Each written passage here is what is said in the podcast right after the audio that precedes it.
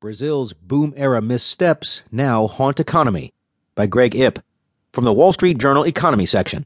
I'm Alexander Quincy. Brazil's deep recession and political upheaval may have a familiar ring given the country's history of recurrent economic and political instability.